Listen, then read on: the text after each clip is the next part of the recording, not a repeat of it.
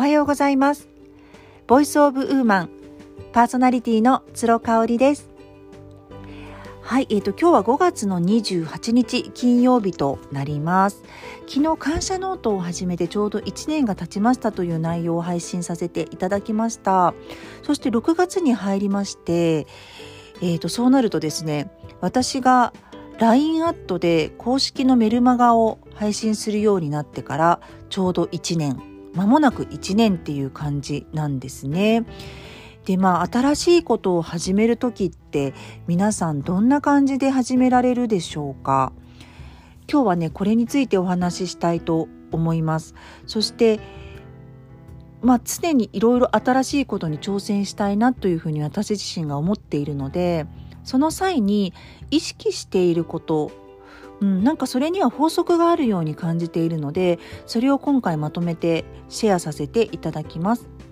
まずね気をつけていること意識していることとしてはそれが長く続けられることかどうかっていうのを見極めています。私自身が秋っぽいんですね。だしあと興味のないことには本当に分かりやすいぐらい全く動かないタイプなのでこれはねすごく大切なんです。うんやっぱりこう長く続けないと意味がないかなっ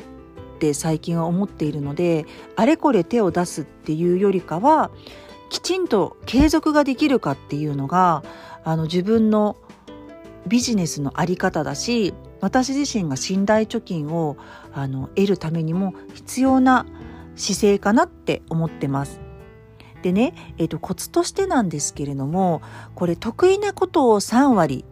で好きなこととかワクワクすることを7割で構成することですねこれ逆じゃダメです。えーと、と好きなことワクワクすること3割得意なこと7割では続くかどうかっていうのがちょっと曖昧微妙な感じになります。私の場合だと書くこととか自分の考え方をオフィシャルにすることその世に発信することですね。不特定多数の方に見られても大丈夫っていうこれがね得意なことかなっていうふうに自分で思っています。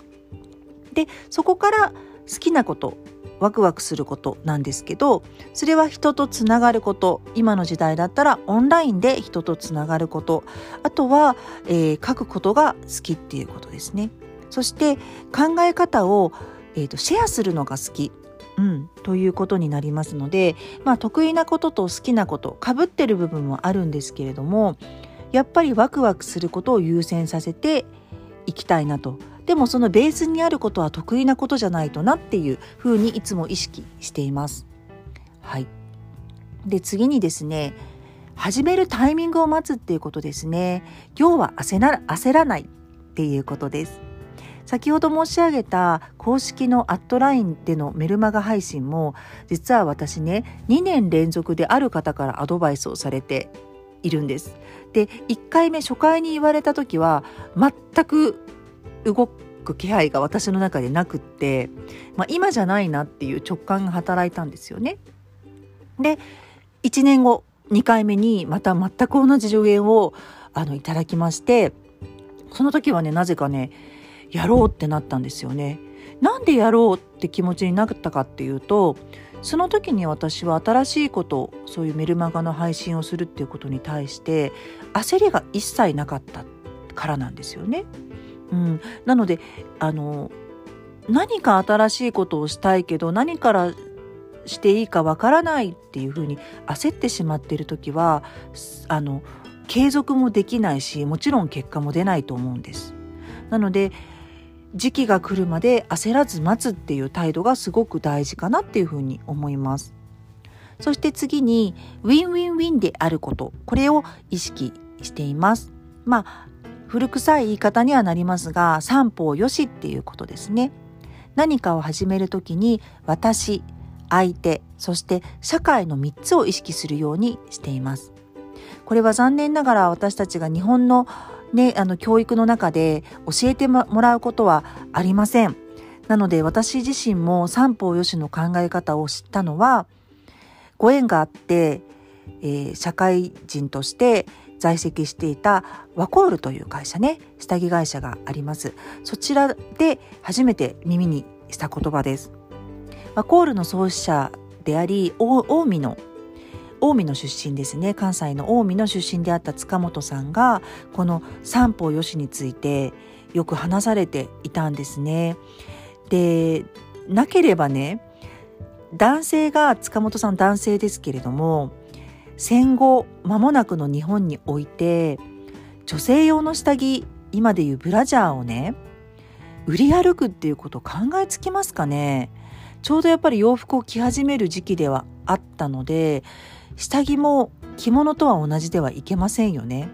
ただやっぱりそれを売ってくれる人がないいないと知り得ないわけなので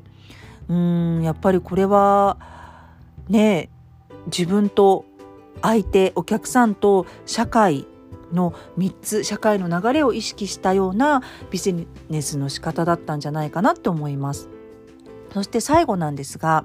一人でやれることということですね。誰かと一緒に仲良し小良しで新しいことはやらないっていうふうに自分自身で決めています。まあね一人でやってると身軽なんですよね。やってみたけどちょっと違ったって思ったら次に転身できるし、うん、そういうことが許されますよね。ただねあのもっと拡大をしてって人のために何かをしたいって思った時に一人自分だけの力じゃねどうにもならなくなる時ってあるんです。なのでスタート時点は自分だけだったかもしれないけど桃太郎のようにですね今は私はねこういろんな仲間をこう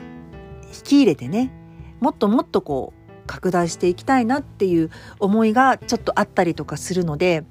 まあ、苦手なことである人に甘えるとか人を頼るっていうところをねあの今年は勉強したいなというかもっと学びを深めていきたいなっていうふうに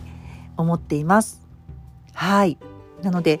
ご自身なりのルールっていうものを知るとですね新しいことを始める時に本当に心地よく軽い足取りで進んでいけると思いますので